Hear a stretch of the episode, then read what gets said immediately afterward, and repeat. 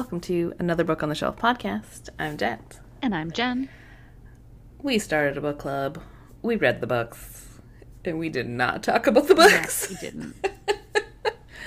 um, but that was like a million years ago. Mm-hmm. Uh, but yeah, so we started a podcast instead uh, to talk about the books, and this episode is a book club episode, Yay! right? Oh yeah, no, I was like, wait, Yeah, it is is. it? Yeah, no, Yeah, it's your pick. it's my pick. Uh, so for my pick, we do every two months. Uh, I picked The Memory Police by Yoko Ogawa. Um, partially because it was like not like totally like Bookstagram maybe do it, but like kind of. Um, because clearly at some point it was on sale on Kobo because I had it on my Kobo and that's why I picked it. I was trying to be responsible and I was like, okay, what do I already have? Let's pick one of those books. Amazing. Um, but yeah, so I'm excited about this. Mhm. Um, why don't you tell us a little bit about the book? All right. So, The Memory Police, um, which I'm not going to attempt saying the title in Japanese, um, is a 1994 science fiction novel by Yoko Ogawa. The novel, which is dreamlike and melancholy in tone, um, in a manner influenced by modernist writer Franz Kafka, takes place on an island with a setting reminiscent of that in George Orwell's 1984. So, the English translation by Stephen Snyder was published by Pantheon Books and Harvill Secker in 2019. So, it, it the reason that I think we were suddenly seeing it everywhere was because of this recent translation. Up until that translation, it was only available in Japanese. Well, and that's what it was like. Right when Yeah. I first, that's clearly like why I got it on Kobo because it like it, Mhm. it was definitely all over Bookstagram. And then when I like, I mean, I do go into most of our books completely blind, and I'm just like, mm, okay, Well, because it was a finalist for the Booker in 2020. yeah. Yeah. Um, so this one I did kind of look into a little bit more, and then I was like, wait, 1994. I'm confused. So then I had to like Yeah, I know, right? look into it even more. And then I got extra confused because it was translated by Stephen Snyder, and like super random. But one of my film professors, a thousand years ago in Winnipeg, was Steven Snyder, and like, I mean, realistically, he would probably be too old at this point. But he was also just like that kind of weird.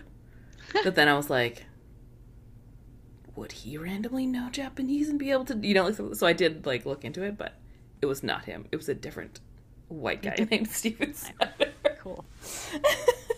Nice. Uh, but anyway, there's currently a film adaptation in the works uh, with Reed Morano slated as director and Charlie Kaufman as screenwriter. So, That could be intrigue. super interesting. Yeah. Very, very interesting. Yeah. Um, but yeah, so Yoko Ogawa uh, was born in 1962. Uh, her work has won every major Japanese literary award, um, including two that I also will not try to pronounce because I really just don't want to like say them badly. Um, but internationally, she's um, she's won the Shirley Jackson Award, um, like which is kind of spooky horror sci-fi, Yeah. whatever. I don't know the official like um, Yeah, I don't know what the official Requirements. requirements, are either, but um, um, and the American Book Award. And then, yeah, as you said, this was shortlisted for the Booker, which is like hmm. giant. Um, uh, some of her other well known works are The Housekeeper and the Professor, The Diving Pool, and Hotel Iris. Um, and this book's actually been named uh, uh, Best Books of the Summer in 2019. nice. Uh, it echoes the themes of 1984, Fahrenheit 5, 415, um, and 100 Years of Solitude. Ooh. I've never read A Hundred Years of Solitude. Me neither. My. um, the I have. I mean, that's one of those books where like you just you've always I've always known that title. Well, I mean, Yeah. post Footloose School, but um, and like you know, Gabriel Garcia Marquez, like you just Oh yeah. you know that, but I had like zero clue as to what it was about. Um, except there's a movie. Oh. Um, it's a rom com with Chris Evans and what? Who is she? I always forget her name. She's in the whole thing. It's fine. But Topher Grace is also in it, and he plays like a so they kind of have like a writing group, so like that's also like why it's kind of funny. But like there's a whole bunch of people on like Aud- Aubrey Plaza and whatever. Um, What is this movie? it's called Playing It Cool. Oh Um, my god. Yeah, it's it like it is actually like you know like it's a good you know throw it on Sunday afternoon kind of movie. But Topher Grace's thing is that he leaves copies of that book around with like a note and like I think his phone number or something like like that's his kind of like art he calls it or something you know. Okay. And so then like throughout the movie because eventually like then part of that come part of the plot of 100 years of solitude like it's kind of worked out in the whole like cholera like, or it's not it's not 100 years old it's the life in the time of cholera that's what it is Oh, i'm backwards but same idea same thing yeah. um but like it pulls up to that so then that's why i always ended up looking up like 100 years of solitude because i was like i'm like back around but I've never read Love in the Time of Cholera either. Exactly, and that's why I always like get extra confused because in my head, like it's the same, but it's like two books. But it's because I'm like, oh, I just never read any of these books. Yeah. Um, but yes, now that I've talked it through, my point was completely incorrect. But it sort of ties around, and it is like a hilarious group of writers doing Nice. ridiculous things. One of them lives in a van. They always go to like a gun range. The is Luke Wilson one? I think Luke Wilson is oh one of them. god. Yeah, it's Aubrey Plaza, him, Luke Wilson, Topher Grace. I feel like there's another like one or two of them. Yeah. That's wild. I've never heard of this Yeah. in my life. um, but yes, either way, I have not read any of Marquez's work. I think And I've read just- a Marquez short story, Mm. but it's been a while. Yeah. Um, and I definitely haven't read Fahrenheit 451, but I think that's because I grew up on Footloose. Oh, I have read that one in 1984, although it's been a while for both of them. So, I don't I think would- we read 19. We didn't read 1984, but we read Animal Farm, Animal Farm, which is yeah, like same, you know, sort of idea. yeah. Um, ooh, Ms. Jansen. Anyways, Come. I can, I can just like see that classroom. oh, anyway, man. a little bit about this book. hmm So, the story follows a novelist who lives on an island, uh, presumably off the coast of Japan, Yes. which is under the control of the memory police. And so, an unknown force causes people on the island to collectively forget and lose their attachment to objects or concepts like hats, perfume, birds, ribbon. And as the inhabitants move on from all these disappearances, the memory police are basically enforcing the removal of the disappeared objects from the island. And then the people who continue to remember them, so the author's mother, which we learn right at the very beginning, uh, who either try to escape the island or hide in safe houses so that they are not captured by the memory police. Yeah. Um, Premise. this was like wild and crazy in so many things. Right? um, so yes, like the main character is an author as well. Like that's what she does. So like, but yeah. So like, I feel like I have questions because it's just because like the things disappear, but they like they don't disappear. Like Yeah, it's weird because like so it it starts with the author or the narrator, um. Who's also an author, which is why I'm Yeah. confused. Um, anyway, it starts with her talking, but her mother basically kept like drawers full of all of these different objects that she'd saved. Yeah. So she had an emerald, she had a bottle of perfume, she had um, those are the two that I remember most yeah, me too. significantly. um, and so she like pulls them out sometimes for her to look at and see and like so like they still exist but like only a few people remember they exist and it happens later on that when like other objects that have not been destroyed show up like the narrator and then one of her her friends this old man like they don't they don't know what it is. They're like it's just it's just this abstract thing to them. Yeah. And that's why like reading, it was I couldn't tell if I was like getting confused because in my head it was like at first I was like, oh, like something like it literally just like disappears. mm-hmm. But it doesn't? yeah no because like even like what when the roses disappear they like they like basically destroy all of the rose bushes yeah, and like all the like petals and stuff just naturally like fall into the river and then like wash away. Yeah, and like But, when like, the everyone birds disappear, watches. they all fly away. Yeah. Yeah. But then like when the books eventually disappear, when novels eventually disappear, like everybody's burning them. yeah, it's this weird like they because every time like when someone they wake up and they're like mm, something's different, so you have to Yeah. like something's disappeared, so you kind of have to like look around your apartment and like try to figure out what it is, and I'm just like, oh, that's the most neurodivergent thing. No, I swear it's right there. Um, or like, where the heck would it? Wait, what what is is this? Where did it come from? Uh, how did I end up here? Um, but like yeah like it's this weird thing where but then like they know enough and then because the memory police are like so scary they know enough to like oh if i have this thing even though like i don't really know what it is anymore like i have to get rid of it Yes. but then some people completely remember everything Mhm.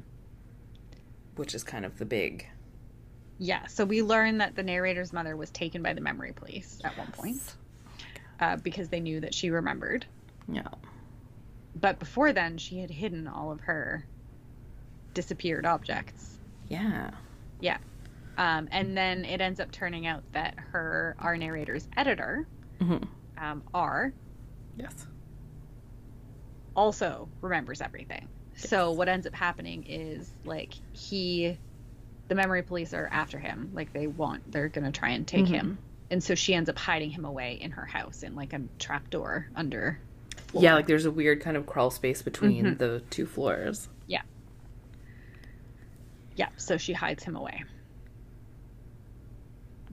And then it's sort of like it's really just like their lives yeah so it kind of in this kind of weird it's because it's like kind of apocalyptic, but then also it's just like regular every day. Like at one point, you know, her and so like the the character is called the old man. Yeah. Um, and he was like a friend of the family. Uh, you know, like they take the trains to go out to an old cabin that she had, so like that's just normal. But then there's still like grocery stores and stuff like that. But there's Mhm. kind of like a food shortage because like certain things disappear, but then also like. So like there's it's hard to get food, so it's this weird like it had kind of like a wartime feel, like yeah and like, again because and stuff yeah, um, and then because like the memory police were also like really scary, but Yeah, then it was still like it felt kind of mod. Oh yeah, it was.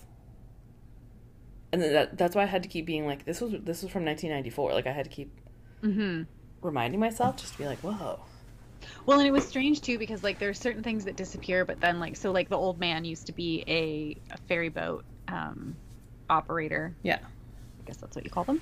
Um, and he still lived on the ferry, and they still like call it the ferry, but ferries no longer exist. Well, and I think I that's was why like, wait, what? for me, like part of it, I was trying to figure out because at first, and that that was definitely like the biggest one. I was like, wait, but he's on a boat, and boats don't exist anymore. Then I was like, oh, is that like a weird language thing? But I was like, no, this is clearly like epically translated. They wouldn't have just been like, well, it's just a boat, fine. Like that would have been like a huge error, right? So it's this. I kind of was wondering if like the narrator and the old man had like tinges of memory or if right. they knew it was a fairy but like everyone else just kind of saw it as his like His dwelling or like And then I was wondering, is it that kind of a situation where they're still calling it a fairy? I mean, even though they kind of do remember what it used to do. yeah like they just they know that that's the word for it but yeah, but it it's doesn't almost ceased mean to lose its meaning. Yeah, kind of like how I didn't realize why a tea light was called a tea light for the longest time. Um, that was just the word for a tiny candle. yeah And then I Yeah. was like, wait a minute, this is called a tea light because you put it underneath a pot of tea to keep it warm. Yes. And I, yeah, so I think that's part of what it is, is like especially with that cuz and that's such a good example too, right? Like so many things that we know, hmm we don't actually like Yeah, you don't think about why it's called that. and I feel like the kids today, you know, there's probably so many things Like they don't, you know, like even just like a word like dial tone. Nobody Right. nobody knows what that like they don't know what that is. Um We'll even hang up the phone. Like Yeah. it ceases to have any like actual meaning to it. mhm. Like you were literally hanging the phone back up. Like that's yeah. what you were doing. Um, literally. So it's kind of crazy in that sense of like, especially thinking like technology wise. So like, this was 1994, but like now, some of that stuff, actually, like, actually has like disappeared. But like we know what it is, Yeah, but like it doesn't right. mean anything anymore. Yeah. Well, even like the way that the the little save symbol on everything is a floppy disk, right? But like no one uses floppy No. disks.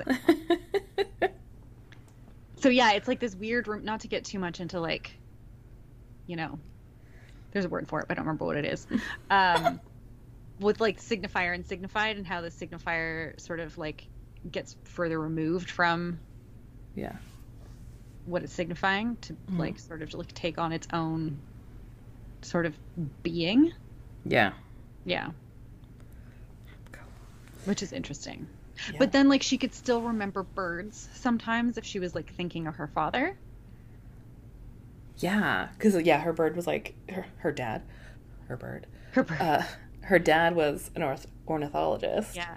and and yeah like she was actually really happy that he uh, he passed before birds disappeared um yeah well and, and so like at one point when she was bringing R her new manuscript Mhm. um i think he says uh, it seems strange that you can still create something totally new like this just from words on an island where everything else is disappearing i Mm, was like oh yeah. Well, and like I was just waiting for the novels to disappear the whole time. Yeah. I was like, so when are books going to disappear? well, and it reminded me too of um, The Giver. Did you ever read The Giver? no. the Lois Lowry. Um, because in that, it has a, a sort of similar premise where there's a lot of things that don't exist anymore. Um, Mhm. Some of it's like emotional stuff, you know, like their their society it doesn't have color, so like Hmm. colors don't exist, and then. Um, you know, no one's ever starving, so like that doesn't exist. But then sort of like joy and love and like those things don't exist to the same degree either. And then there's like a memory keeper, and the memory keeper passes on the memories to the next person. Oh. Um, yeah. So it gave me those kinds of vibes too, except that instead of having all the memories stored somewhere, they just were gone. Well, yeah, because like we never really learn. Uh, I mean, like why it's happening, or if anyone, Right. or if anyone even knows why. Like if right? someone's Is it just this island, or like? yeah, like or if something is causing it, or Yeah. is it like we just know that there's memory police. We don't even really get any background to the memory police. It's just they exist. If Mhm. they realize that you are someone who remembers, you get like a letter and they like offer you money. Like it sounds like this thing of like, oh, come here and we're gonna like see why you remember things and we'll give you money. And then obviously you're never seen again and you die. Um, that's when you get seen again.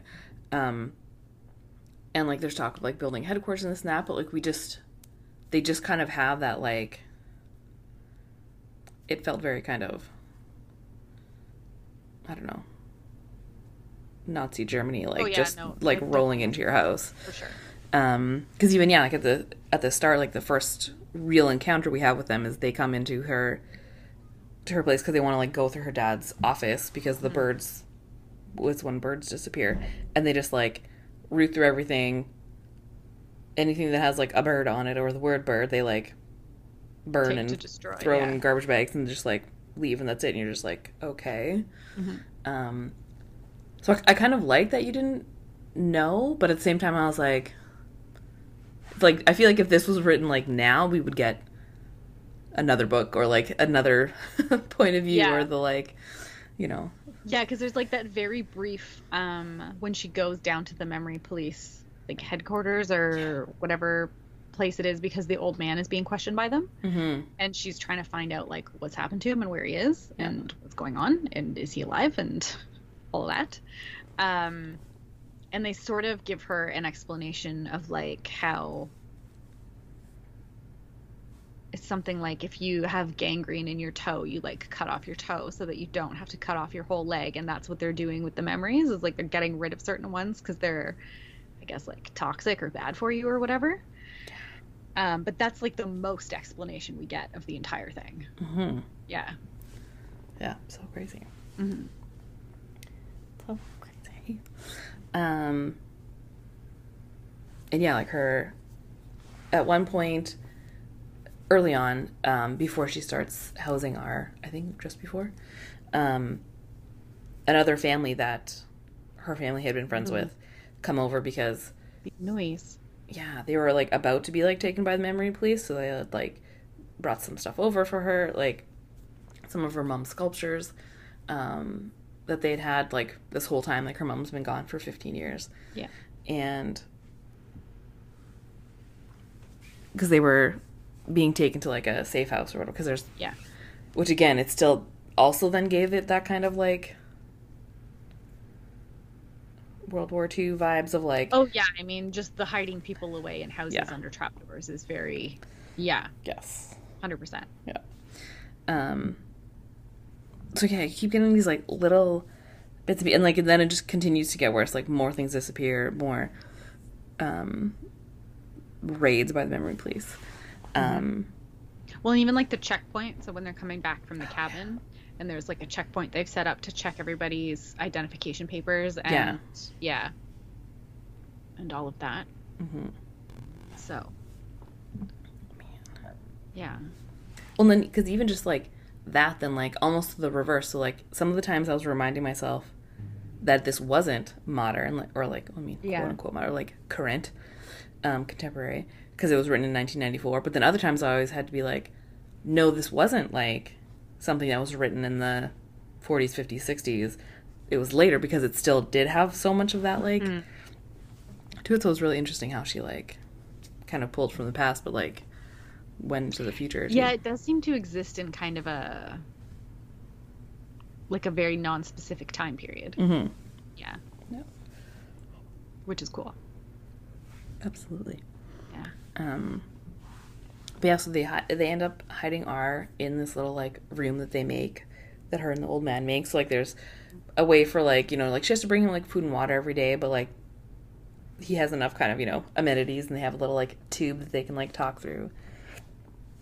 Um, but so he ends up like his wife is pregnant, so like they have a weird little like drop off thing at a school where they're trying to like get information to her, so like come back and I, I totally forgot like when and I think that too then it it's hard to tell like when it's happening because when the baby's born like someone Yeah. they like draw a sketch of the baby for him Mhm. so like when the narrator goes to pick it up and she like brings it back to them in my head I was like oh yeah because this is like the 1920s you know like way back but I was like oh no it's because photographs, are gone. Yeah. it's like ah Yeah. I know it's weird, right? yes Mhm. But all of this uh, is also intercut with parts of the narrator's novel that Yeah. she's currently writing, um, which is about a. Re- used- Typist? yeah, I was gonna say, I was about to say like a writer, but she's not. Yeah, like more like typist.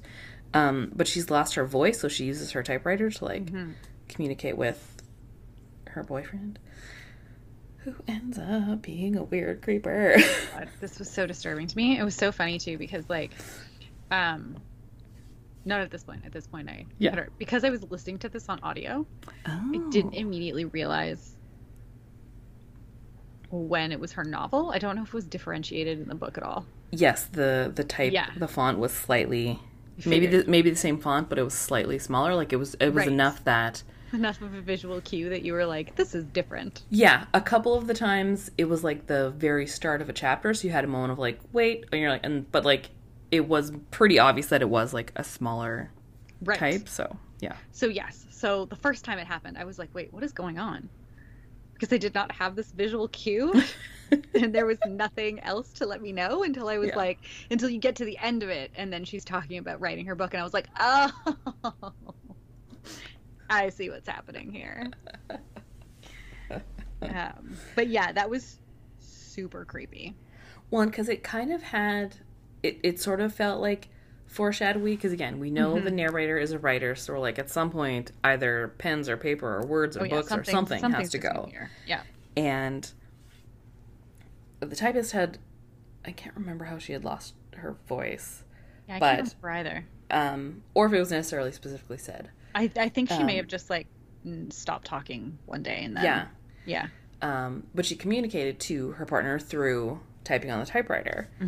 Um, and that, as that story kind of kept getting more like everything in the real world like felt kind of okay like there was the moments you know but like it yeah there was lots of times where it was just like and then we went on about our life for like and you could tell like it was probably like they were fine for a few weeks or a couple months or something but like the story within the story like kept getting creepier because her typewriter stopped working one day Mhm.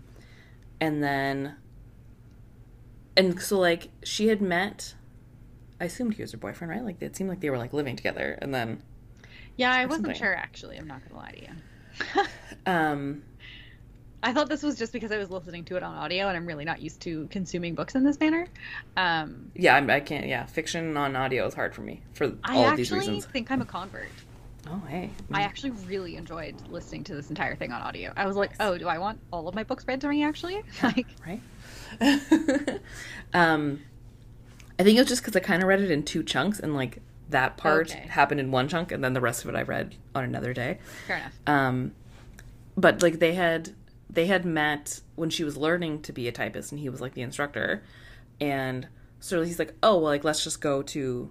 It was in this old church, and then like the tower. You know, he has that's where he kept all the stuff to like fix the typewriters for the mm-hmm. school. So he's like, let's just go and like I'll be able to fix it. Like it's not going to be a problem.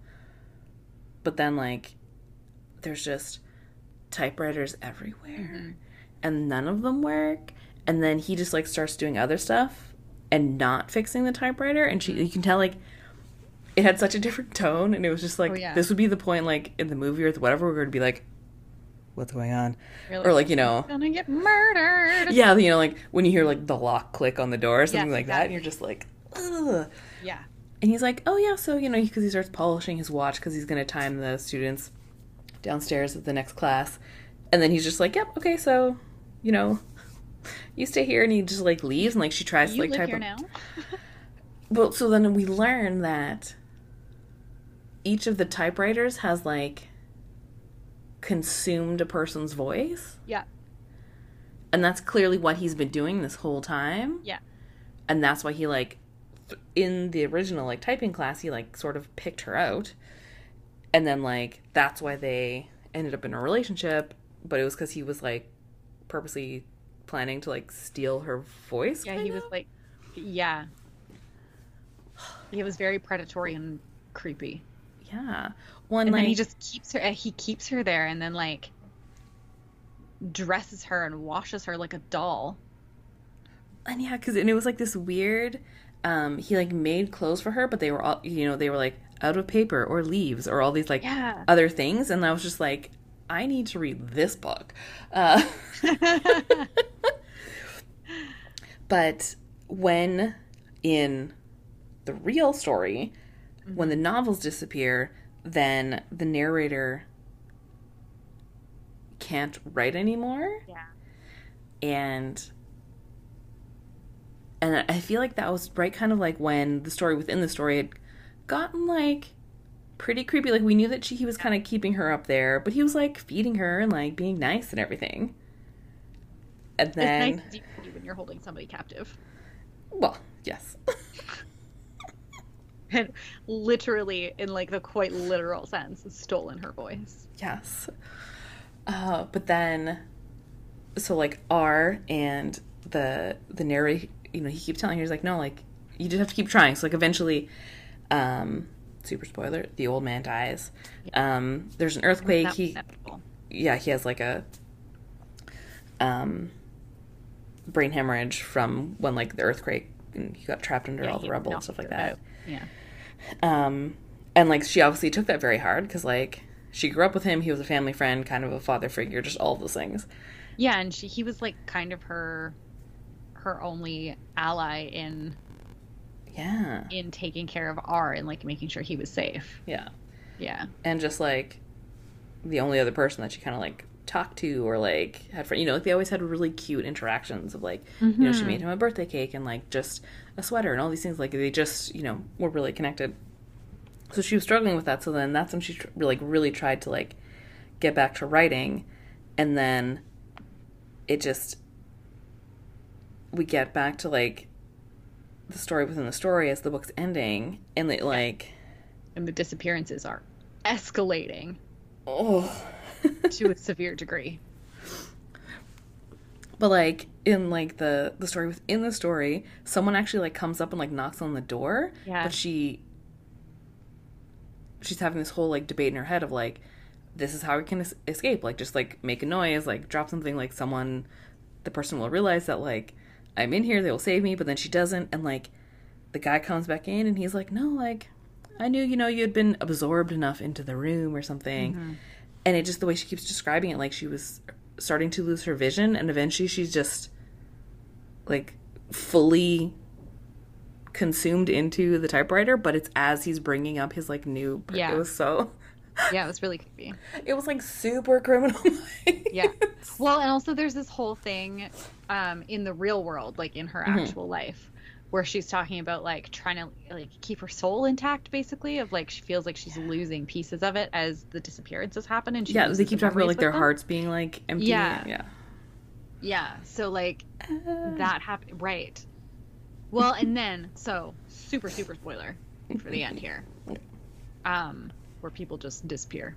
Um, and I was wondering if this was going to happen at any point, but it not happened in the way I was thinking it was going to. no So like at one point, left legs disappear, except that their legs are still there. They just can't use them or feel them or like have them be. It's like the opposite of a phantom limb yeah because like, like, the inverse of it, right? Like where the limb is still there, but it doesn't feel like it's there. And it's because yeah like the one she because she wakes up and the way she's describing it is like she was like something is attached to my hip like Mm-hmm. it's holding me down i'm still whatever so like you don't really know what it is at first like you're Nope. you almost think that there's it's something but it's then she realizes that like it's her legs so like everyone just kind of figures out how to adapt to like walking Yeah, and how to walk without on yeah. one leg, but they still have two. Mm.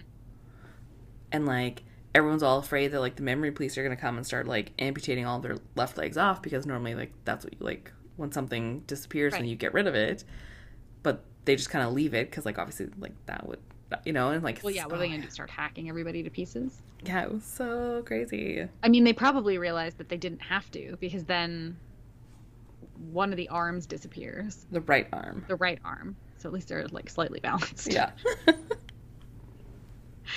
Uh, so the right arm disappears, and then, I mean, by the end, she's just a voice. yes. Yeah. Which eventually also disappears, and then she ceases to exist. Well, and it's But they- like that was so interesting to me too, because that's like the inverse of what she was writing, right? Where like that Mhm. person, the voice was the first thing that went, yeah. whereas in this case, the voice was the last thing that remained.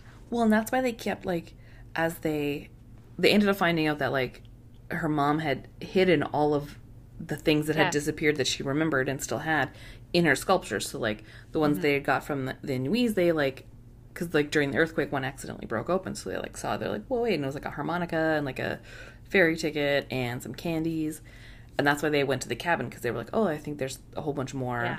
up there, so like let's go take a bunch and we'll So all these things they keep putting in the secret hidden room with R because he actually fully remembers everything. That's why he is dangerous to the memory police or whatever. And so that you know, like that's why when they were like getting rid of the books, she like put a bunch in there with him, but then like still burned a bunch so that it didn't look mm-hmm. like they were, you know. Uh, because she even says like people would notice if me, the novelist, didn't. yeah, didn't like- have a bunch of books to get Yeah. rid of. Yeah. Well, and then yeah, the whole book burning thing. I was like, oh, that's a whole thing. Um, Right? Damn. uh, but this whole like in this little tiny crawl space, like it's as if everything can still exist there. So at the very end, when yes, like she's a voice because it had been getting harder and harder for her to like climb down the ladder because Because she only had so many working limbs. yeah, she had but did not have her right leg and her right arm, so like she couldn't like carry the tray down to him uh, anymore. But then yeah, when she's like, when I was just a voice, I was able to just like we didn't even have to open the door, like I could just slip down. Mm-hmm. I was like, that's so crazy. But when she was in the room, she was describing like, oh, you know, like there's the harmonica and there's my left leg kind of bent over there in the corner, and like there's and here I was just like, what? I know. And then that's the point when like at the very end, like he leaves because he's kind of the only one left Yeah. because it again there's not like it's it almost felt like it happened you know over a few weeks but it was also like could have been a really really long time because like mm-hmm. there were you know like after you know books disappeared like she got another job and became a typist for the spice company and like life just kept going on but at this point it was just he might have been the only person like left so he just was able to like leave Well, because and we- it turns out that the memory police are being affected by this in the same way. Like Yeah. When the left the left legs disappear, they can tell that the memory police have also like the same thing has happened to them. They were just like ready for it. yeah Yeah. Yeah. But I actually thought that was really interesting because like so often in dystopian books you get some kind of resistance against the regime in place or like there's Yeah. more of like a there's more of like a overarching like very western story arc Yeah. of you know resistance and fighting back and whatever however that ends up. Yeah. Um whereas this was very much just like what would it be like to live under this kind of a regime? And like the way that the that despite all of these extraordinary disappearances which sound absolutely mind-boggling to us Mhm. they managed to live fairly ordinary lives Yeah. Yeah, like the only real sort of resistance thing was when the old man was taken in. It was because th- some people had like managed to somehow put together, put back together a boat to then try and escape the island. Mhm. And like they were like, oh, well, because he was a ferry man, like he might have like known, but like again, and it was clearly people who remembered boats Right. because like everyone else is like, I don't know what a boat is. But that was kind of the only thing. Everything else Mm-hmm. was just exactly yeah, like they still went to the grocery store and you know, after the old man dies, like she purposely was kind of spending more time doing all of those things. You know, cleaning the house until it was super clean and you know, she would deep clean this and then she went and did that and like went to yeah the like if you were and the thing and stuff. and- Games yeah. and you really just spent it all with Katniss and District 12 just going about her life and, and yeah, and as if everything else outside of that didn't mat- like, matter, you know, like there was no, like no one was afraid of anything really. Mm-hmm. Yeah, like they're afraid of the memory police insofar as like if they are interested in you, it's dangerous. Yeah, Um, but otherwise, yeah, like it's just it's it was. I think we have a tendency with dystopian literature, especially in Western dystopian literature, is to make it all seem like living under extraordinary circumstances would feel like living under extraordinary circumstances. But I think you really just figure out how to go about your life. Hmm, pandemic much? Well, that- Um, but no, but truly, and I mean, like that's the thing is, I think this is even potentially more relevant now yeah, than it was when it was written because Yep. that's kind of like what we're doing, what we've been doing, like pandemic, climate change, like all of that. We just keep going about our lives, and not in like a complacent way, but just Yeah. in a you need to keep doing your day to day stuff, and like. I like that they, they have their little resistances where they can, right? Like hiding art, keeping all of the objects from Mhm. um, that have been disappeared, like all of those things. yeah. Yeah, Well, and, I don't know and- if I have a point. I just liked it. Yeah, no. Well, well, it, it's exactly that. Like, it wasn't, you know, Hunger Games. Obviously, like, once we knew Katniss was special, like, it was like, oh, okay, Katniss is going to save all of us. Mhm. No, at no point in here was there like, oh, this one person's going to fix all of this. Mhm. We're going to be able to overcome all of this. Uh, it was just, this is what it is Yeah, which definitely had kind of the pandemic vibes. Yes, vaccines, etc. You know, mm-hmm. shout out science, absolutely. But it wasn't in that same kind of like overturning the bad regime. Like it was just. Mm-hmm. It was the equivalent of like, okay, well, you know, when the calendars disappeared, Yeah.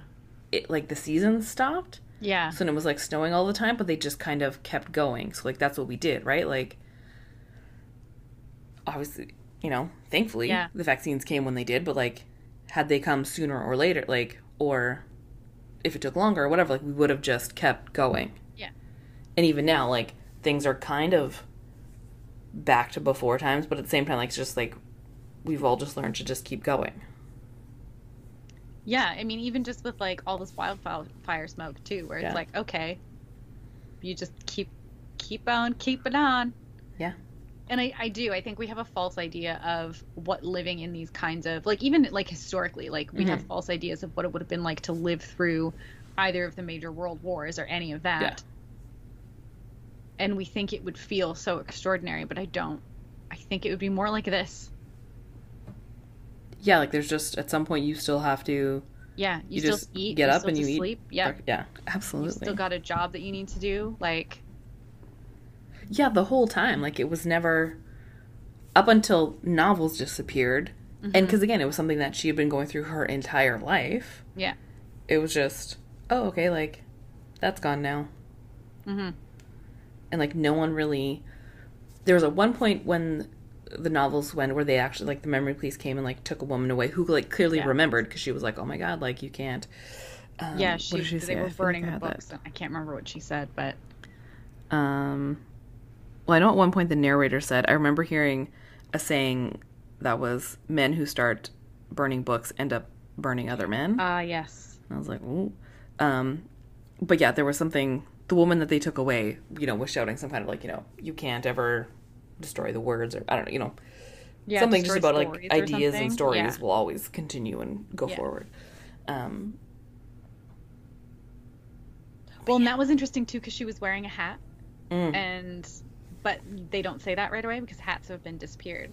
Yeah. So it's like how she's has something on her head, and then at one point the narrator sees it like has been dro- dropped on the ground, and she's like, "Oh, it's a hat." Like she Yeah. remembers that's what that is. yeah. like she has these brief and it seems like almost everybody more or less has brief moments of Yeah. remembering things especially if they are maybe attached to memories of people that because like people don't disappear at least like not in the same way of these disappearances people get taken by the memory police and people Yeah. die Yeah. but these people aren't erased from anyone's memories hmm so if you have a memory that's kind of attached to something that's been disappeared, that's attached to a particular person, they can almost hang on to it in that way, which was very interesting too. Yeah. Well, I Yeah. think it's that thing too, right? Where I think scientifically, you know, especially like smells or like taste or whatever are so much more tied to memories. Mm-hmm. Where, and I think it is, like, you, you, I definitely have that where you have that moment of like, wait, this is something. Um, I have more of those moments with smell and taste, but like Yes. not in a way where I can then pinpoint it to a something. I'm just like, oh no, like I know this is something. Whereas other things where like if it's a visual thing that I see, I can like see Yeah, like smell go is that. fascinating to me for that because Yeah. there are so many times that I'll smell something and you smell it and it's familiar, but you don't know why.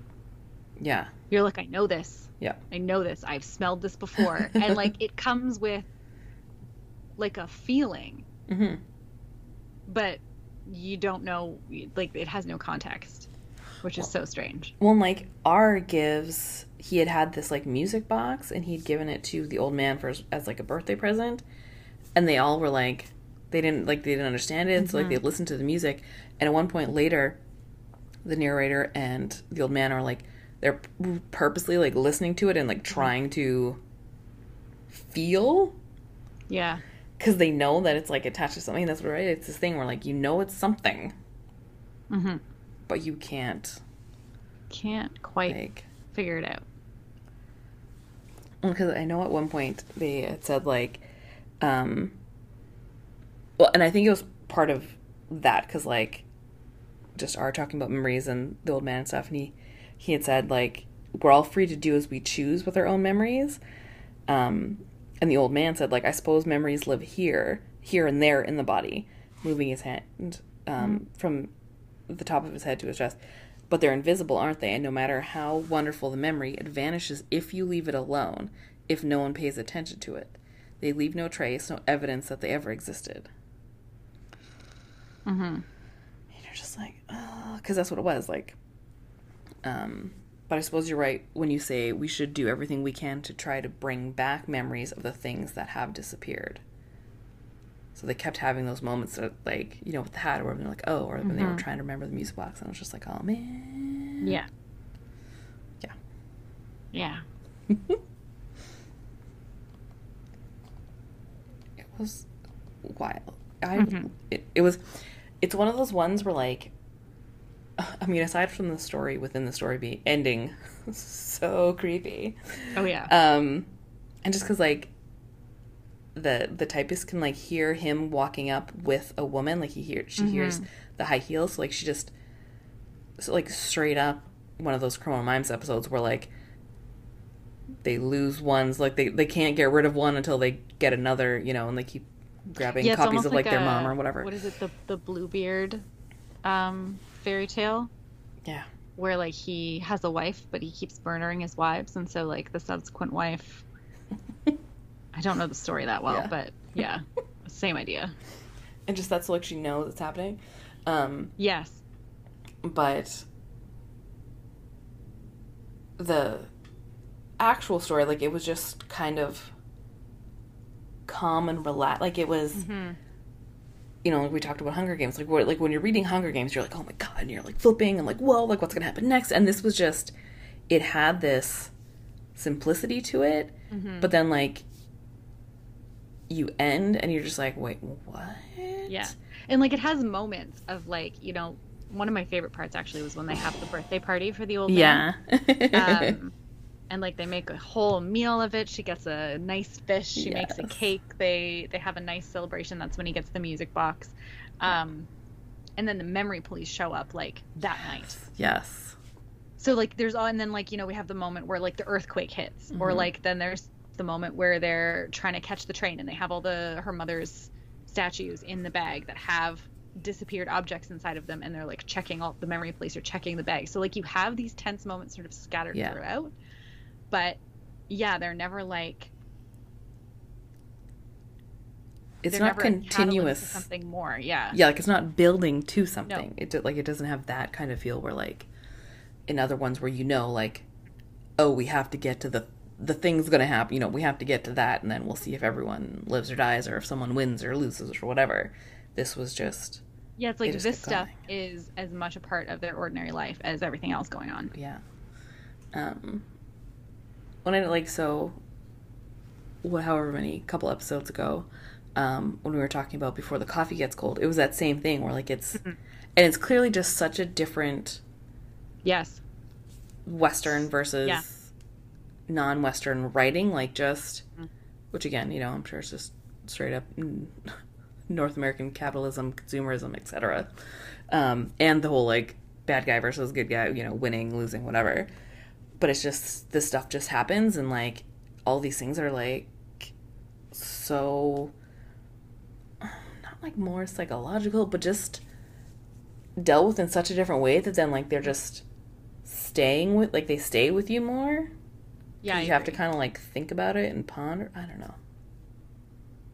Yeah, I really enjoyed it. And like I think this is like there's this is one of the reasons I think it's really good to read like novels in translation and stories from other cultures because you do get so locked into that sort of a western style of like save the cat storytelling where like you hit this beat and this beat and this beat and this beat. Hmm um and you know it's like that sort of you know climb to the climax denouement type yeah storytelling, which is a, a great storytelling method, but is not the only one that exists. And I think a lot of times in Western storytelling, we treat it like it is. Mm-hmm. surprise surprise Shocking.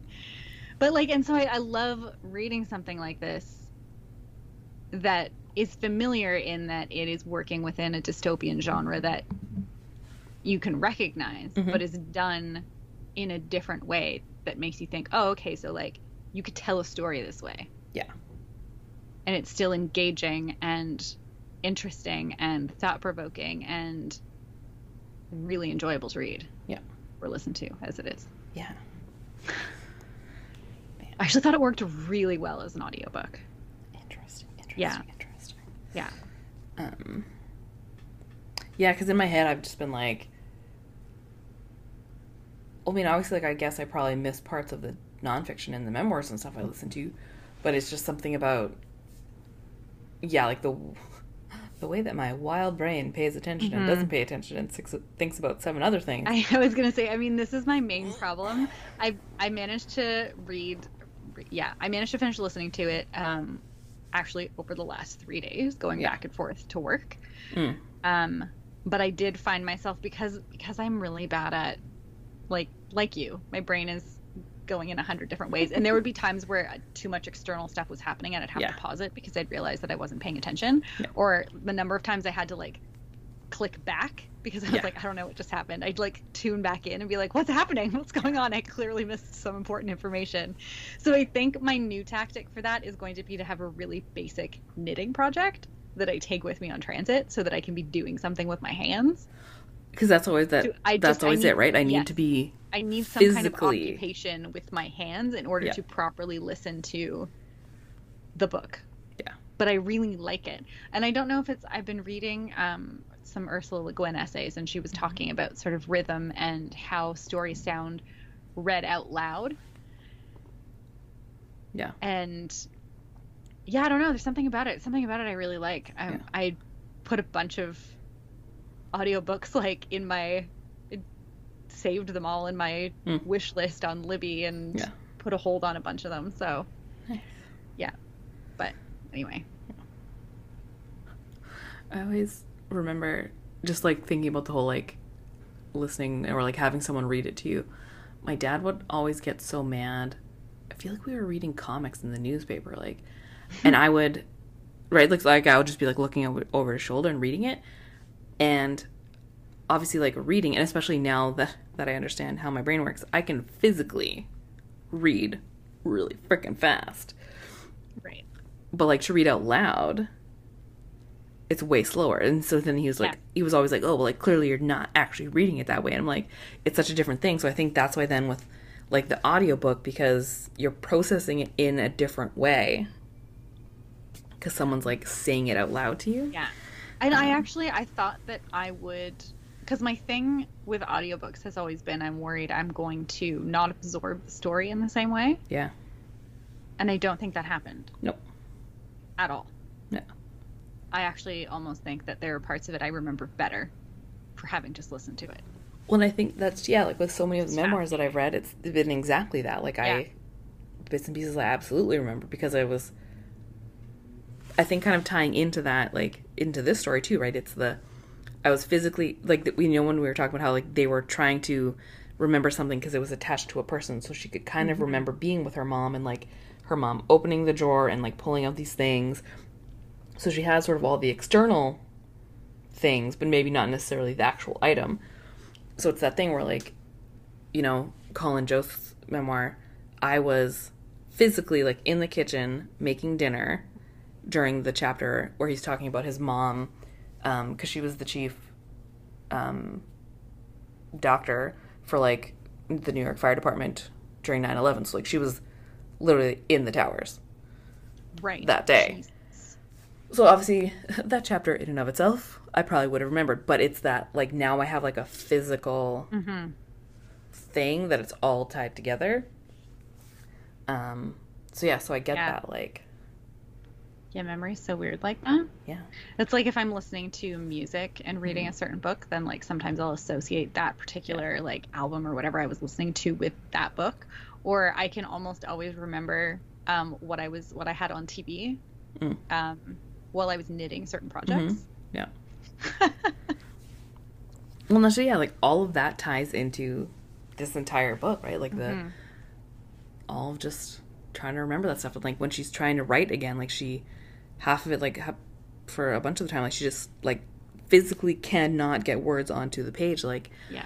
R makes a comment when she finally gets one sentence out and it had taken her like the entire night. He was like, "This is amazing. Like usually you keep bringing down pieces of paper that just have holes in them because you've been erased Yeah. your kind of scribbles so hard, but like you just have to keep, you know, going at that, and then that's when we finally get the the last creepy chapter. Yes. Um, Well, and even the way they'd sound out the words of the things that had disappeared, like her and the old man, like trying to like wrap their mouths around these somewhat foreign words because they just disappeared from memory, and how sort of saying it kind of made it a little more real. well, yeah, because one of the things that they found in the statues was a harmonica, Mm-hmm. and that was exactly it. Like that's how it was written in the book. It was like harmonica, like all with like Mm-hmm. dashes and stuff, right? Because like you could tell like R was just like it's a harmonica. Um, but they were like harmonica, like trying to sound it out, and um, that was really cool too. Like the way all of the things that had dis- been disappeared, like when they were, because at first you don't, it, what they, it didn't just say like it was a harmonica. They like described it as like Yeah, they like physically described this brick. Thing, and then like when he put his mouth on it, then he did the, like mm-hmm. then the sound came out anyway, and then also you have that moment where like oh it's a harmonica. Yeah, it's a harmonica. Yeah. Yeah. So Yeah, or like the, the description of the candy that she yeah yeah, when she eats it. yeah. Yeah. It was pretty cool. So good. Also, we didn't even talk about the fact that her and R end up in a relationship. Yes. Which I figured was fairly inevitable at a certain point. Um, I But was like, oh yeah, these yeah, are like- bang. and that's just it. Like yes, like he's married and like literally during this has a baby. yes. Um, but he's also trapped in Yeah. a crawl space and every conversation that they're having are just these whether it was apocalyptic or memory police or not like they're just having these big conversations in the sense of like those life talks that you have when like you've been hanging out with your friend and you've been talking for like four hours and then Yeah. it turns into like all these things and like life and you're sharing the intimate things and the stuff and the this and then like and they're also physically literally like squidged together on a bed Yeah. Yeah. and then as like when she like lost her leg like he keeps like rubbing and massaging it and like Mm-hmm. helping her try to remember like this is your toe this is your heel your whatever so he's like just that like also like physically touching you know and like yeah like it was Yeah. yeah and it like in a way where it doesn't they've kind of both accepted like he's probably never gonna it's not that he Mm-hmm. i mean like yes he's technically cheating on his wife but it's that yeah, but it of doesn't really have that feeling of infidelity. no because it's just he know like at this point there's literally nothing that will ever happen that will let him out of this Mm-hmm. room to see them again Yeah. and yeah and it's not done in that kind of like mm, she's the mistress like there was no nothing felt seedy or No, because it's just two people that like really deeply care about each other in every way. one because they had known each other for so long he Yeah. was her editor like Yeah. and then we're in this position of just Well, yeah, You and she's like taking care of him. Like yeah she's feeding him and housing him and clothing him and giving him Yeah. a wash basin so that he can wash himself Yeah. to the best of his ability. Like Yeah. Yeah. So Yeah.